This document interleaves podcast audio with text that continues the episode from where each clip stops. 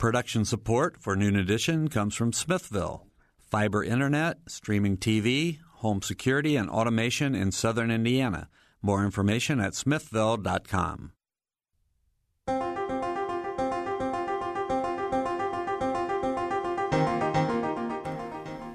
From the Milton Metz studio in the Radio TV building at Indiana University, I'm Bob Zaltsberg. Welcome to Noon Edition.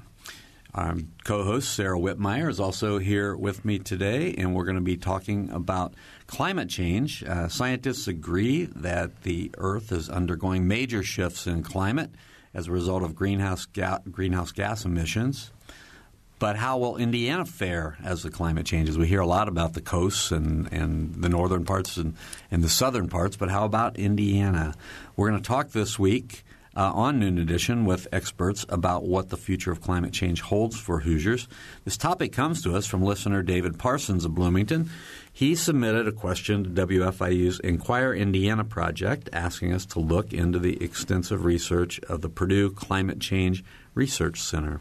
And joining us from that center is Jeff Dukes, a professor of forestry and natural resources and bio- biological sciences. He's the director of the Purdue Climate Change Research Center. Also, Matt Houser, Midwestern Indiana Community Studies Fellow with the Environmental Resilience Institute, which is one of uh, part of one of Indiana's grand challenges in studying the effects of climate change. And also joining us by phone is Jesse Kharbanda. He's the executive director of the Hoosier Environmental Council.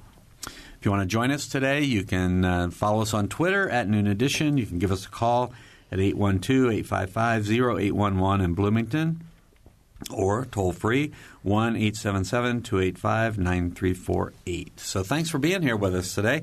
Uh, Jeff and Matt are here in the studio. Jesse is joining us by phone. Jesse's been a guest before. You two guys are here for the first time. Mm-hmm. It's glad, good to be here. Glad to have you. So, uh, our questioner, David Parsons, wanted to know about the research that you, you've done. So, I don't want you to just spend the next hour just citing all the research, but if you want to pick out, you know, one piece of something that you found, and also you can just talk about what the Climate Change Research Center is. Sure, yeah. We're a group of uh, 91 faculty at Purdue across 27 departments, so super, super broad. Um, and our role is to help all those faculty find each other across all those departments so that we can do collaborative research because really this is an interdisciplinary problem that uh, people need need help networking if we're going to tackle it in a in a su- successful way. Um, and you know, an, another one of our roles is to reach out and make sure that the the information that we're generating in that center, the research that we're doing, reaches the public or reaches the, the people who need it. And, uh, and so that's what we're doing with this Indiana Climate Change Impact Assessment that we're working on. We're trying to basically coordinate researchers not just at Purdue, but around the whole state. Um, and basically spread the word of what we're expecting to happen in the state. We're, we're depending on many researchers uh, at Notre Dame, at IUPUI, here at IU. Um, and, and we've got a bunch of uh, I think, interesting and important findings for, for the state to address. We'll get to the findings uh, in a little bit, but I want to ask Matt Houser about the Environmental Resilience Institute and what that's all about. Sure. So the Environmental Resilience Institute, as you mentioned, comes out of Indiana's Grand Challenge program. And it was funded to essentially produce research and practical results and engagement that will help the Hoosiers uh, prepare for environmental change. We know from wonderful reports uh, coming out of Purdue and, and other ones that are collaborative across the Midwest that there'll be a lot of devastating impacts of climate change in the near future. Mm-hmm. And our role is just to ensure that we can minimize those in a way that improve uh, outcomes for Hoosiers and reduce further emissions at the same time. Mm-hmm. So, Jesse, you've been working on this uh, with the uh, Hoosier Environmental Council for quite a long time. What's your uh, reaction to the university's um, role and to them jumping into this at this point? Well, Bob, I think it's uh, it's really welcome news because uh, I think that uh, climate change is often seen as a far-flung problem, and I think that uh, when lawmakers and mayors and county commissioners can be aware that you know, extreme flooding and a more frequent flooding uh, is going to affect Indiana, they're going to pay more attention. And I, I think that uh, uh, it's so important that uh, that research be disseminated to those decision makers, and in again in a way that is very customized for them to appreciate just how local uh, level this this impact is going to be. In Indiana, I, am curious, and perhaps this is a question best for you, Jeff, if you're going out and meeting with those stakeholders. But it, are there issues in Indiana with people believing climate change? I know nationally there are, but I'm wondering, I guess, is it worse felt in Indiana? Yeah, I don't know. You know, I don't have a cross section of everybody in the state, but um, certainly there are people who are not uh, interested in um, talking about the causes of climate change. I think many people you know, whatever their their thinking on the matter are on board, understand that that you know thermometers have recorded that the climates have already changed, um, and that they're projected to change further in that direction. There's differences among audiences in terms of whether they think um, that warming is is caused by greenhouse gases, as we know it really is, um, or whether they're you know sort of unwilling to to accept that at this point. But um, but I think that you know the the idea that um, the climate is changing and that we should be ready for that is something that a lot of people accept. And there are a lot of actions that we can take that are sort of no regrets actions. We call them things you can do that make sense anyway and will prepare us for um, for a, a, different climate in the future. And um, and so it's it's really hard to argue against those sorts of things. Hmm. And I just want to tack on here. Um, what we're seeing is a huge divide in the public in Indiana and what their beliefs are about climate change, and it's a long partisan lines like the rest of the country. It's basically any question you ask a Republican group about climate change, you'll receive half the percentage of support than you would for Democrats. So, for instance, in Indiana, 80% of Democrats believe that climate change is happening, where around 40% of Republicans report that they believe climate change is happening. Mm-hmm. And again, we see that across a range of measures. And over time, at a national level, we're seeing further entrenchment into these views, so declining levels of belief across time uh, among Republicans and an increasing level of belief for Democrats. Mm-hmm. Jesse, how would you how would you gauge the um, acceptance of just the premise and the understanding of the premise, you know, over the, like the last decade that you've been watching? It's it's it's unfortunate. You know, it it was an issue that was once uh, embraced in a bipartisan way. Uh, you know, as exemplified by the fact that Senator Lugar was the one who really inspired Purdue to carry out its first uh, white paper looking at the climate uh, impacts on, on our state. And uh, uh, so, yeah, that's that's a marker of how things have changed. And the way that Hoosier Environmental Council and other groups have responded to that is to uh, realize that climate change has unfortunately become a loaded term, though it should not be uh, and and rather make different uh, decision makers just again appreciate that there is increasing weather instability and that this weather instability is going to impact big economic sectors like the agricultural sector in Indiana, which is about a $30 billion a year sector and the recreational sector, which is about a $15 billion a year sector, so that this is going to have real practical, on the ground consequences on our economy. So, Jesse, I have to ask I mean, it seems like it hadn't been that long ago that climate change was preferred to global warming.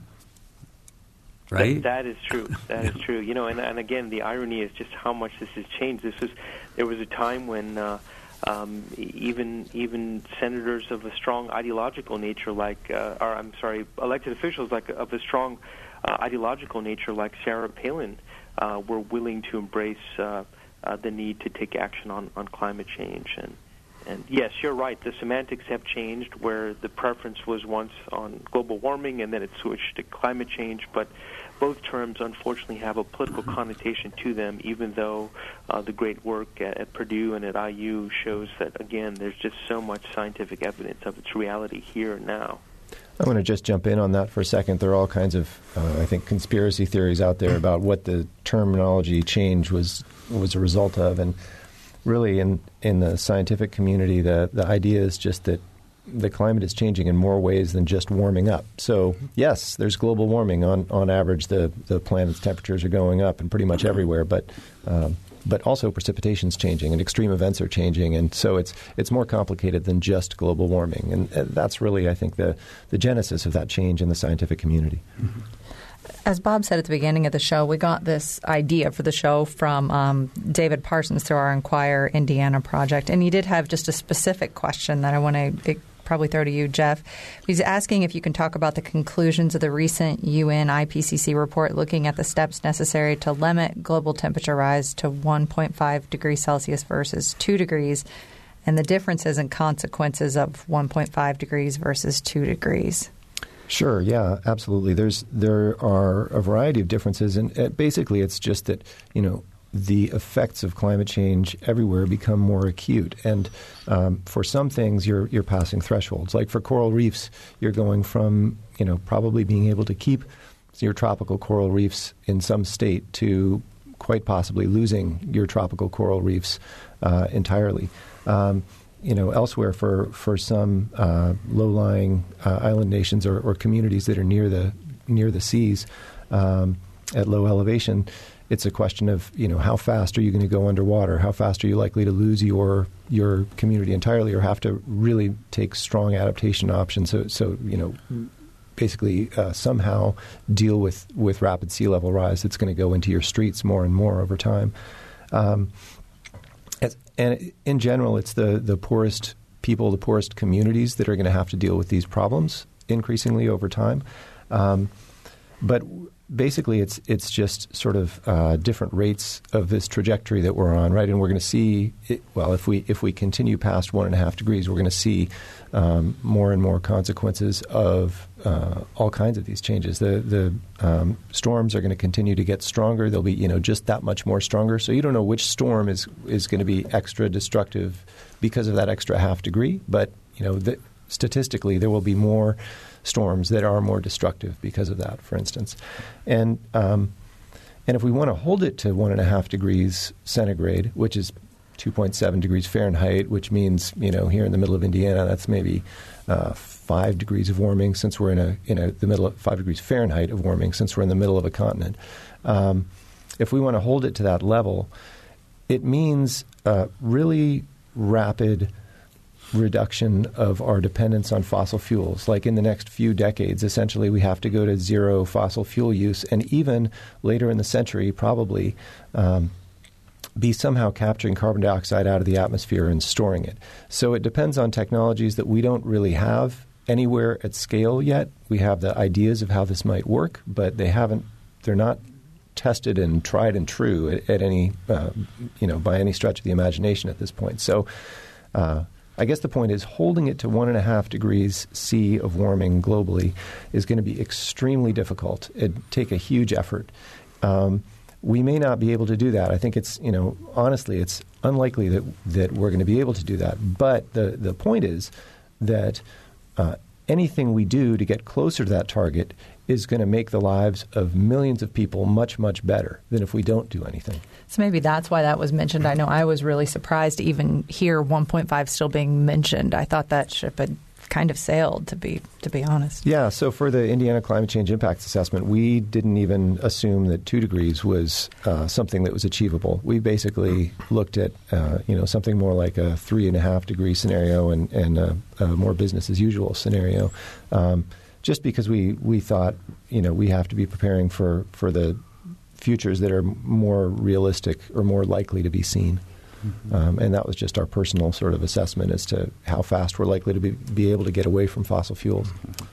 Uh, uh we're not really we're not going to be apologetic at all that we're not debating whether this is real today or not. But I did want to get, give all three of you the opportunity to cite some statistics that that um, you would give if you were at a cocktail party and somebody came up to you and said, "Oh, you guys, this is just a hoax." I mean, what are one or two or three things that you would cite to somebody?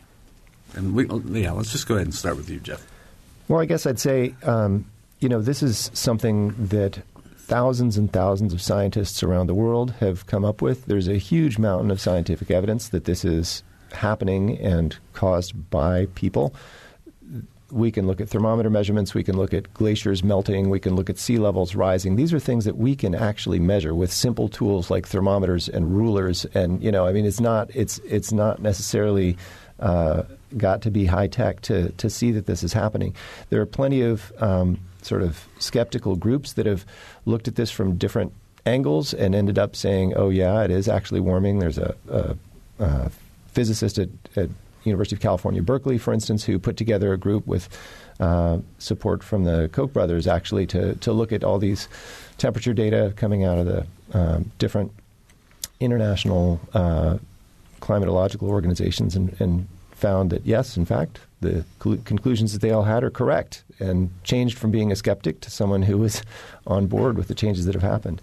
Um, and, and, you know the the just sort of logistically speaking, there are so many scientists working on this. The, the idea of this whole thing being a grand conspiracy theory, if you sort of understand how the scientific community works, is uh, it's far fetched at best. Um, and then I guess one other thing is uh, that's worth mentioning is that uh, this body, the Intergovernmental Panel on Climate Change, which is a UN body, they encompass the best scientists from around the world working on this issue. And they put out peer reviewed research, which means that hundreds or even thousands of scientists look at this research that is being summarized in this document and sign off on it.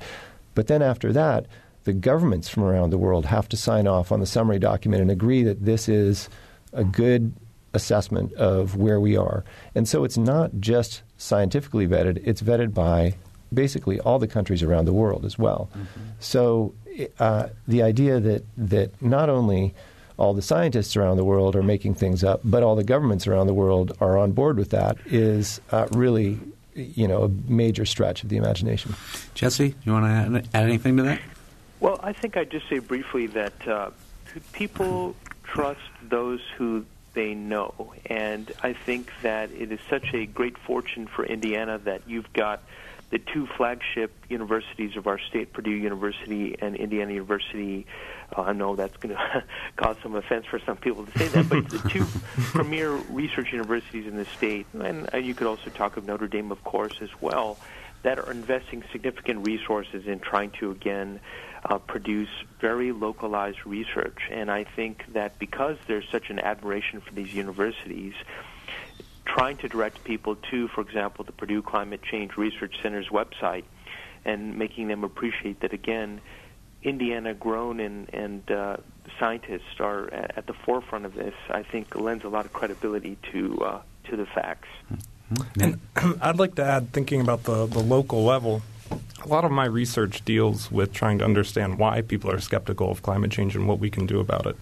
And I was uh, working with farmers in southeastern Indiana, and after an interview, a farmer asked me, "So is this climate change thing real? What's going on?" And I gave a very these are the scientific facts, evidence, and the extension agent had a much better response and emphasized, "Look around you. Look at what's changed in your local environment."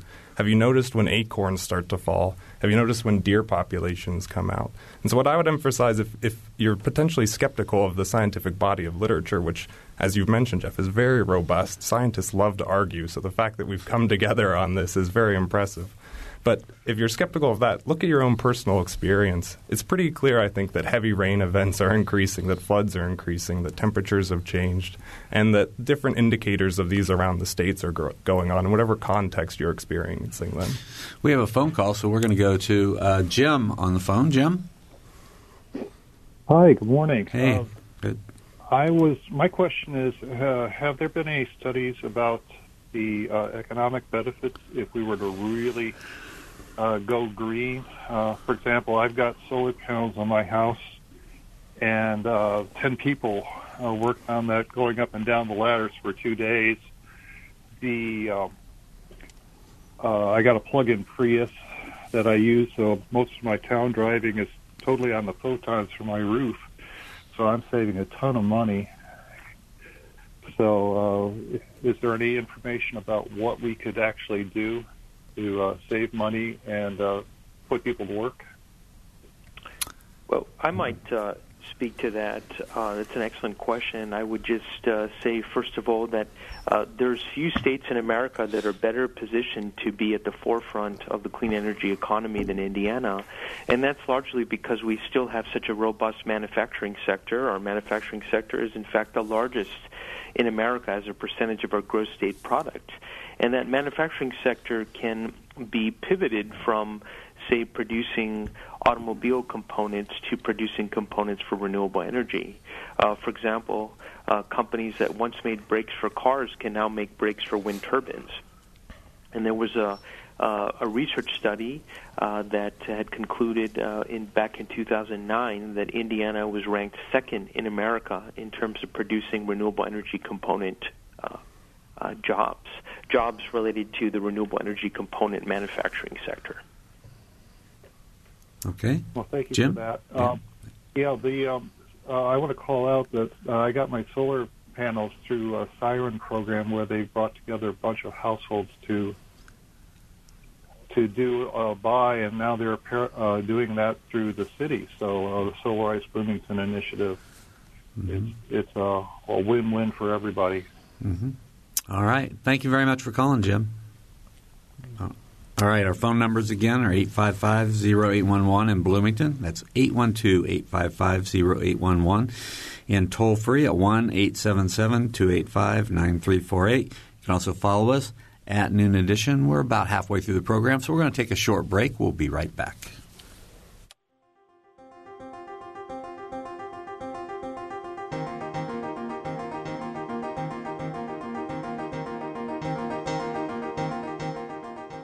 The Milton Metz Studio at IU's Radio TV building, this is Noon Edition on WFIU. Production support comes from Smithville, online at smithville.com. WFIU News covers South Central Indiana and the state throughout the day at WFIUnews.org and on Twitter at WFIU News. You can watch unfiltered video of breaking stories on Facebook Live, and you can get a digest of all the day's top stories delivered to your inbox each afternoon. It's a free and easy way to stay on top of the headlines, plus the in depth audio, video, and print news stories you can't get anywhere else. Subscribe right now at WFIUnews.org.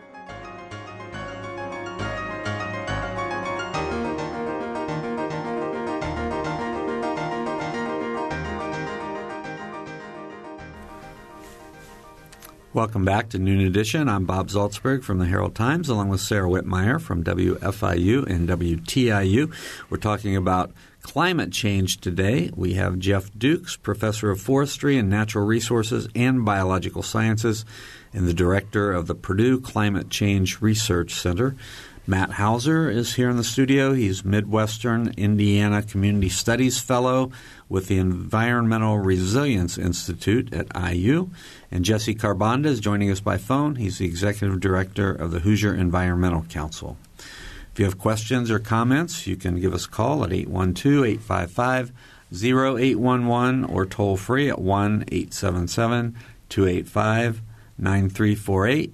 You can also follow us at Noon Edition. So, Matt, I know you you mentioned you've been going around and talking to different stakeholders and people in the community. With so many farmers here, I'm curious how they, if you can sort of generalize, how they're reacting to climate change and their experiences. Yeah, yeah, absolutely. This has been the focus of my work for the past couple of years. Um, so, farmers are being impacted in really dramatic ways by climate change. Uh, heavy rain events, in particular, seem to be very prominent in what they're noticing. So, for instance, in a study I did across Michigan, Indiana, and Iowa, 41% of farmers could accurately describe scientific trends in climate change that they had experienced across their lifetime. Uh, unfortunately, that doesn't seem to lead them to believe that humans cause this action. Um, they are generally conservative and, along those lines, tend to be fairly skeptical of anthropogenic climate change.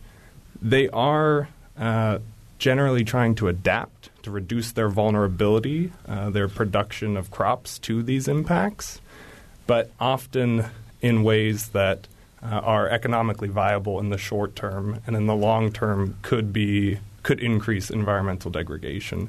So I think it's an area for further research and specifically uh, some conservation policy to be issued at the state level. How so? What are some of the things that, that they're doing that could come back to haunt them in the future? Yeah, so I have a in review study about this at the moment that uh, a number of farmers are experiencing increased nitrogen loss from heavy rain events, Mm. and this is an impact that we're expecting generally across the Midwest. That nutrient loss into both waterways and as emission as a greenhouse gas will increase as a result of climate change. For farmers, this is essentially a risk for them as a production. If you don't have sufficient nitrogen in your soils, you'll decrease yield. And they're trying their best to be profitable in a very difficult environment right now. So in 2014, whenever I did this study, a lot of farmers were coming back and increasing their nitrogen application rates in response to loss. And we know that nitrogen rates are positively related to the amount of nitrous oxide emissions, which is a very powerful greenhouse gas. It's the pr- most prominent greenhouse gas in uh, the Midwest agriculture system. Mm. How does Indiana rank in terms of emissions? Are we are we bad? I'm assuming we have a lot of coal plants here, a lot of farming. I think we're. I don't have the statistic right off the top of my head, but I think we're something like uh, ninth for at least in many of our sectors uh, in terms of per capita emissions. So we're we're pretty high on the per capita emissions scale, and we have so much manufacturing and, and steel um, that, that that leads to a lot of emissions too. And, and historically, we've relied a lot on coal for our electricity generation, and so of course, coal is uh, sort of the the most greenhouse gas producing way of of generating electricity. Uh, and so, yeah, we're we are high on the list. I, I haven't seen anything Indiana specific, but the statistic I know off the top of my head is that the average individual Midwesterner releases about 22% more emissions than the average individual across the country. I want to ask Jesse Kharbanda from the Hoosier Environmental Council to weigh in on this, too. Yes, uh, thank you. Uh, yes, histor- we've tracked this fairly carefully over the years, and we know that Indiana has had the highest carbon footprint in the industrial Midwest mm-hmm. on a per capita basis for for the reasons that have already been mentioned. You know, I did want to briefly um, uh, speak to this issue of agriculture uh, in the sense that you know I, I know a lot of listeners when they uh, listen in on conversations on climate change can get rather depressed, and I think that one key message I want to relay is that. Uh, there, we have the policy infrastructure in place to respond to climate change here in Indiana. Uh, we just have to, to scale that up. Uh, so, for example, with respect to farmers and the runoff that they're experiencing because of increased flooding, you know, we'd like to make sure that there's an adequate amount of funding for the Clean Water Indiana program at the at the state level, which provides grants to, to farmers to put up buffer strips along their waterways and uh, try to contain that kind of chemical runoff. So, you know, policymakers, as and we have the legislative session coming up in just a few months, uh, have a real uh, ability to again build off of existing programs to help uh, uh, manage the effects of climate change. We have two phone calls. Let's go to Roger on the phone. Roger? Yes. Um, uh, regarding reduced vulnerability, um, one of the things that was really shocking in the recent hurricane was the number of hospitals that had to be completely evacuated along the Florida coast, even though they've known for years uh, what the standards ought to be for building a hospital.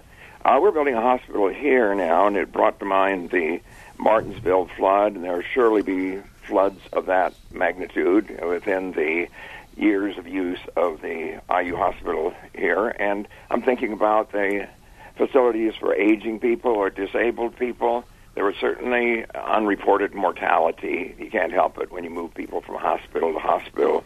So, question is, among all the dozens of people that are working on this, have you been able to formulate policy for uh, plan commission, local plan commissions to be sure that vulnerable people will not have to be moved whenever the rain comes in Bloomington and other Indiana cities. You're talking about building standards, right?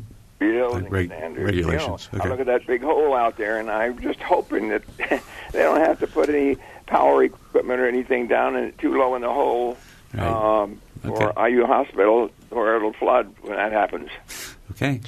Well, I can say uh, that I've been talking with groups around the state about our, our results, and um, the, that includes uh, engineers at times, and, and they are very interested in our results and how precipitation is changing and how they can design to it in the future. And the groups that I've spoken to, at least, have been pretty unsure as to whether the standards that they're using to, to build actually take into account the changes that have already happened in precipitation in Indiana, let alone uh, future projections. So, my sense is that in general, uh, they are not using future projections uh, for the the buildings that they're making now, but um, but I'm not positive on that. And, and you know, this is from a group of civil engineers in particular that I'm thinking of. So um, so it could be different. But this is this is something we're trying to.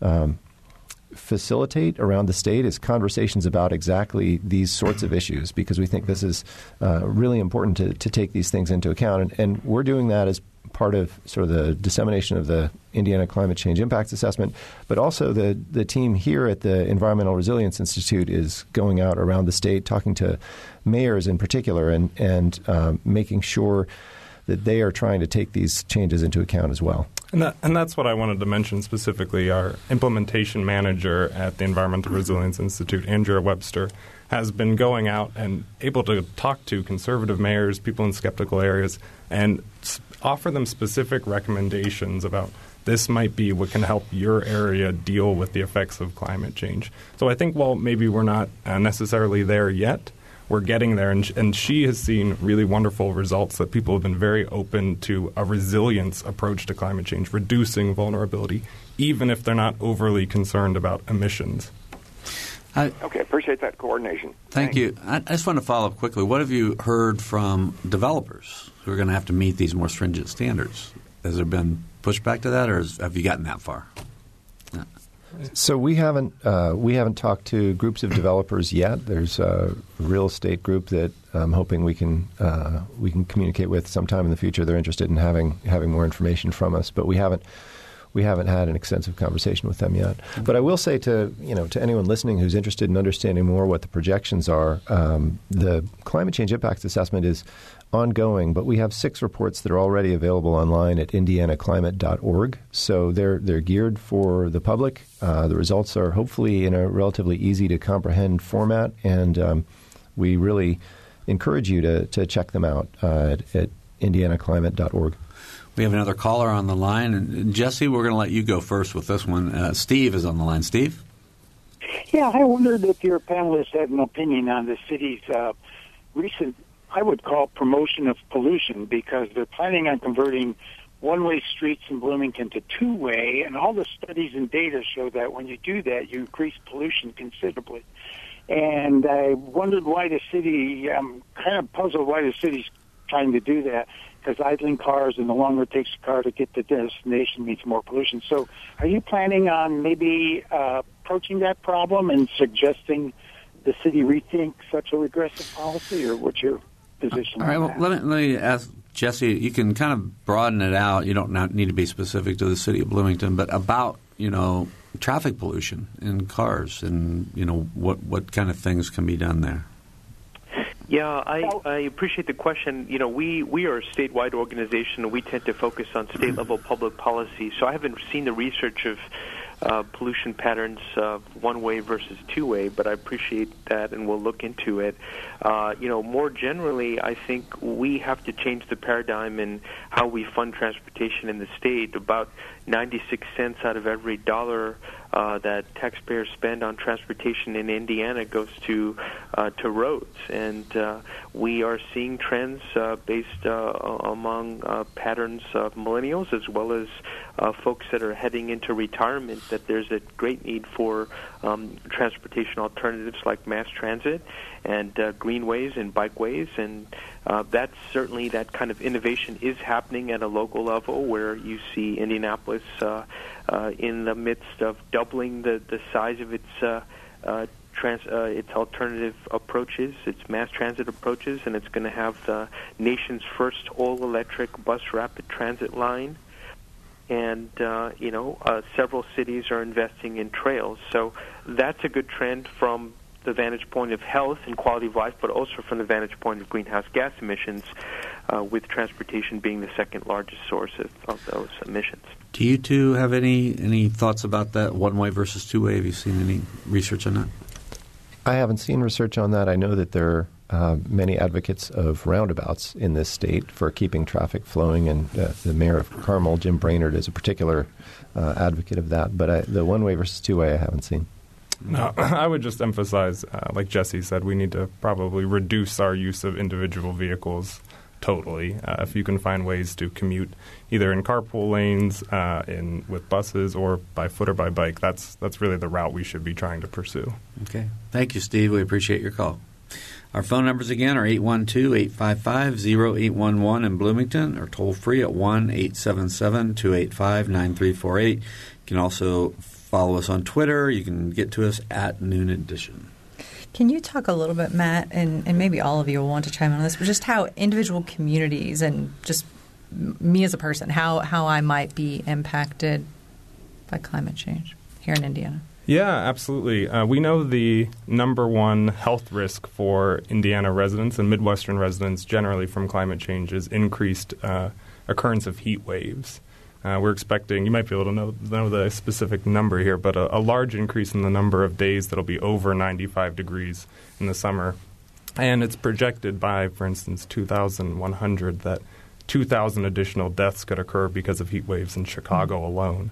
Uh, so we need to take individual level household uh, actions to ensure that we're prepared for that, and that means uh, finding ways to cool your home in sustainable ways. So, in addition to air conditioning, using fans, planting shade trees, things like that. But we also need to use community level approaches, uh, policies that will have heat outreach uh, to warn citizens about the possible occurrence of heat waves and be able to get at the most at risk older adults to cooling centers that are publicly open.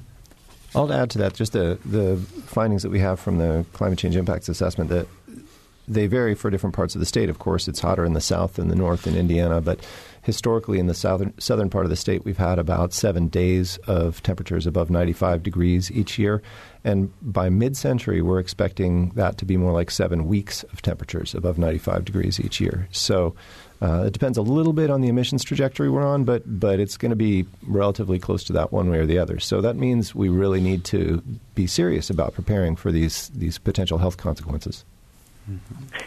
Well, I'd like to speak to another dimension of kind of real world, on the ground impacts of climate change, and that is uh, a the topic of flooding and water quality. And uh, you know, we we see a hunger as we do workshops across the state of people wanting to recreate along the river. And certainly, one trend that's going to make that more likely is the fact that we're seeing significant upgrades in wastewater infrastructure across uh, the state um, which will certainly reduce uh, bacterial contamination. That is one of the deterrents for recreating along our rivers. But what we're seeing uh, in in other states, for example, in North Carolina with uh, Hurricane Florence, is increased vulnerability uh, to waterways, such as the um, pollution of coal ash lagoons uh, breaking apart and uh, contaminating a couple of rivers, and a number of uh, uh, factory farm manure dumps that have breached and have also contaminated waterways. So, uh, as we think about managing uh, climate change and again thinking about how it affects uh, people's day to day lives, we've got to be thinking about how do we shore up uh, and defend our, our waterways from these huge risks for which in Indiana they are major, with Indiana having more coal ash dumps than any other state in the country and having a very high density of uh, factory farm uh, pits, waste pits. We're going to go to the phones again. We have Wendy on the line. Wendy? Hi. Um, this is a great segue to my question. Um, given Indiana's heavy use of coal, I want to know is it possible to use coal without the particulate contaminating our water, air, and lungs?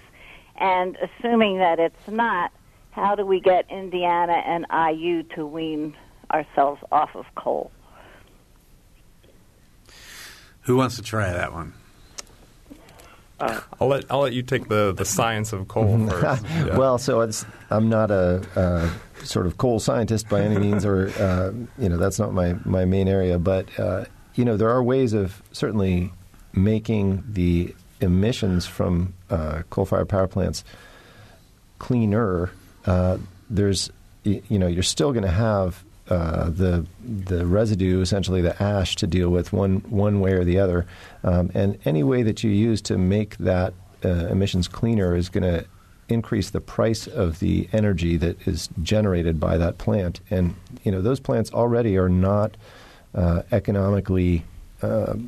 Basically, they're, they're, they're losers economically at this point already. So, as you try to clean them up, the the economics just gets worse and worse. So um, you know, really at this point, frankly, renewables are, are a much much better way to go. It, maybe in some places natural gas too, but but uh, if you, I don't know if you, you noticed, but the one of the major uh, electricity generating companies in the northern part of the state has uh, done an analysis and decided that they are going to rapidly shift away from coal uh, over the next 10 years, particularly over the next five years, and towards renewables uh, because it's it just makes economic sense for their customers. Um, so I, you know, I think you can you can strategize ways to make the emissions from coal-fired power plants cleaner, but doing that in a way that's economically realistic is probably impossible.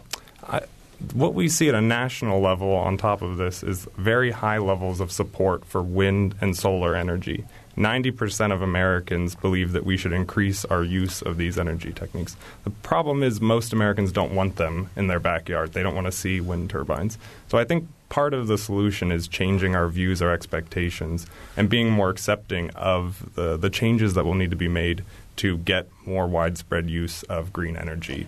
Well, and, and to play devil's advocate, isn't part of that also, uh, you know, when you have solar panels or when you have turbines, that's dependent on it being sunny. That's dependent on the wind, whereas coal is readily available here, and, and there has been a lot done to make it cleaner in terms of the particulate matter. Jesse, you want to respond to that? Well, I think that, um, as Jeff said, uh, you know, the, the trade off for cleaning uh, the air uh, from these coal plants is that you create a, a, a, considerable more amount of coal ash, and we have no uh, viable. Uh, we have strategies for how do we deal with that coal ash, but it's going to be incredibly expensive. I mean, we're we're basically going to have to excavate millions and millions of tons of coal ash that are generally located in or near floodplains and move those to landfills, which will be a, a massive enterprise. So, uh, coal has no um, viable path forward. It's being beaten by natural gas now. Uh, it's being beaten by renewable energy in many different markets across the country. And again, um, you know, so-called clean coal technologies are problematic in both the perspective of coal ash as well as greenhouse gas emissions, which is you have no um, you have no scalable way of sequestering the greenhouse gas emissions coming from those coal plants. So coal has no future, um, just from a pure market perspective and uh, and the economics for renewables are becoming incredibly compelling. Uh, for utility scale solar plants, they've gone down by 86 percent in cost between 2009 and 2018, and there's just been a cr- incredible uh, progress made in the commercialization of battery technologies. So, any worries about uh, uh, the uh, the issue of uh, of uh, you know how solar can can kind of replace coal are, are going to be solved by the storage issue. We have about 10 minutes to go, so if you want to give us a call, 812-855-0811 in Bloomington or 1-877-285-9348 outside of the Bloomington area. You can also tweet us at Noon Edition. In talking about industrial pollution and some of the, the major things that happen on big farms, I'm just wondering how difficult is it to have these conversations with people about little things they can do when it seems pretty small in the, the grand big picture of things because we don't get these big plate things on board. How likely are we to put a dent in this? I, I think it can be a difficult conversation, and it's very easy to feel like your actions don't matter. But uh, I think they do. I mean, it's pretty clear that we see that if people take choice, if they make choices at the household level to reduce their energy use, we could reduce emissions by 11% across the board. It's one of the biggest sectors. So if you make an individual choice, you can have an impact. But I want to emphasize that we can't do it alone. It needs to have community, state, and federal level policy support to help make some of these choices more easy to do within a short term economic window. We need to make things affordable. We need to make green energy something that is more of an option and federally supported. And for farmers, like I said, we need to ensure that they can have access to all the different conservation practices that they can use and that it's profitable, particularly in a very tough corn and soy market right now. You know, I also want to briefly relate how the individual can affect the public policy. So, for example, you might have someone in your neighborhood who installs solar on their rooftop, and then uh, a lawmaker gets the idea of installing uh, solar on his or her rooftop, and then all of a sudden he or she begins to have a different change of mindset about solar energy as a technology in general, and that makes him or her sympathetic to potentially um, incentives for solar energy in terms of public policy. Uh, I don't, don't. I know we don't have time to wait for this, but is there hope in the next generation? Uh, is this is there a generational shift toward younger people who are more concerned about the environment? Well, teaching a lot of university students up at Purdue, I can say it seems sure seems like it from my perspective. Yeah, there, there are um, students are generally pretty concerned about this this issue. I I don't see in the classes I teach, and sure the students may be. Um, you know, sort of biased towards these issues in the classes that I teach a bit, but but I see um, you know, more than 95% sort of agreement that uh, that we need to do something about climate change, that it's caused by people, and um, and, and, that you know they've got to um, be contributing to the, to the solution in, in some way. And so uh, so it's really encouraging to see the the students coming through at Purdue and and um, how they're sort of clear eyed about the problem and and want to take it on. Mm-hmm. We have another phone call. Let's go to Bob on the line. Bob. Uh, hi, my name is Bob Eckert, and although I'm a staunch supporter of renewables and sustainables as sources of energy for Indiana, and there are places where it's being implemented, I think you mentioned up north. And down south, um, where we have such a dependence on coal, that's clearly something we need to phase out. Yet uh, some renewables may not work in some of the areas in southern Indiana. And my point being that um, nuclear technology has evolved a tremendous amount since the days of Three Mile Island and the giant um, one plant fits all uh, mega megawatt super megawatt producing facilities. Um, there are uh, smaller nuclear plants, which is the tact that France has used to provide a lot of their power, where the uh, amount of power produced and the safety of those plants is extremely high because they are not large. And uh, I'm just curious whether that could be a solution for parts uh, parts of the power generation system that simply aren't amenable to um, to the renewables or sustainables as we move away from coal. Thank you. Jesse, how about uh, where, where's nuclear fall in Hoosier Environmental Council's agenda? Uh, well, uh, let, let, me respond to that in a couple of different ways. One is to say that uh, according to the National Renewable Energy Lab, uh, there's no part of our state that has a better solar energy potential than southern Indiana. And number two, uh, we've seen some utility scale solar plants come up in southern Indiana. Uh, and in particular in some areas that are economically facing distress, like Dale, Indiana, uh, that are putting in solar parks at the megawatt level. So I think I'll answer this question about nuclear by simply saying that I don't see the economics bearing out. That yes, I understand that the solar incidence is going to be varied across Indiana, with some regions benefiting more than others, but I just don't see the economics working well for nuclear on a megawatt hour basis compared to uh, renewable energy. So I and I would like to I, I would like to say in response to that there has to be some technological mechanism for providing um, solar power when the sun is not shining down on us or the wind is not of a sufficient velocity to produce the amount of energy we need. How do you uh, how do you propose? What do you propose as the technological fix for that? If we don't uh, um, have some form of continuous 24/7 uh, energy source.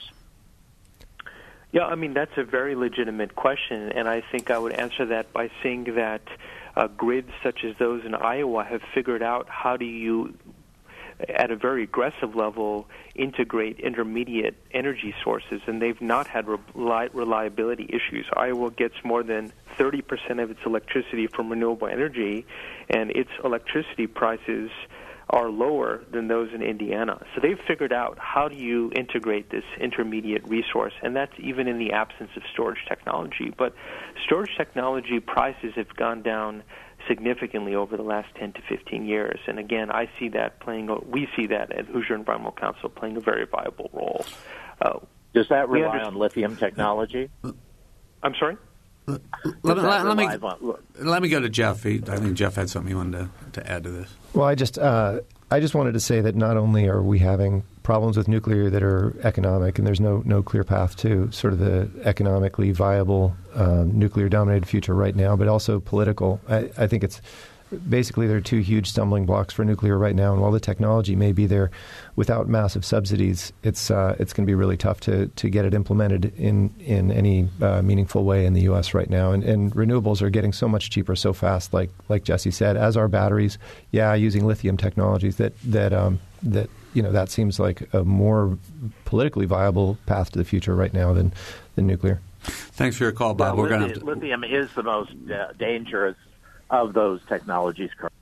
we're going to have to say hi, say goodbye to Bob because we are about out of time. I want to give each of you the opportunity to um, sort of give Hoosiers one last thing they might be able to do or something they should be concerned about going forward through the research that you know about.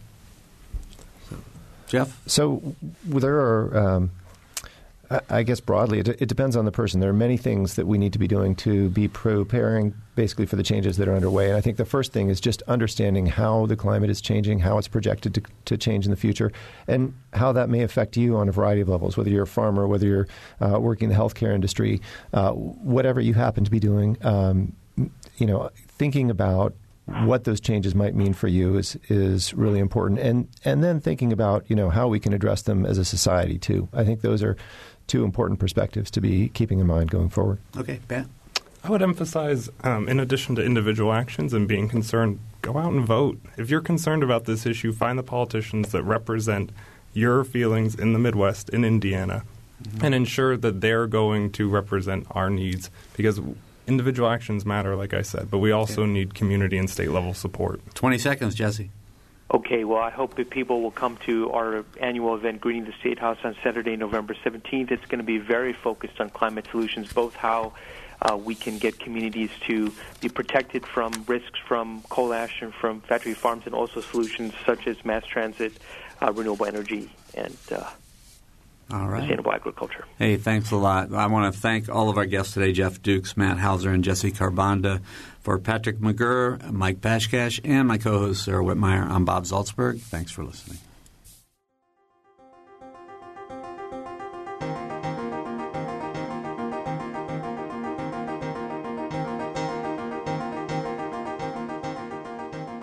Noon Edition is a production of WFIU and the Herald Times. A podcast of this and other WFIU programs is available at WFIU.org. Production support for Noon Edition comes from Smithville. Fiber internet, streaming TV, home security, and automation in southern Indiana. More information at smithville.com.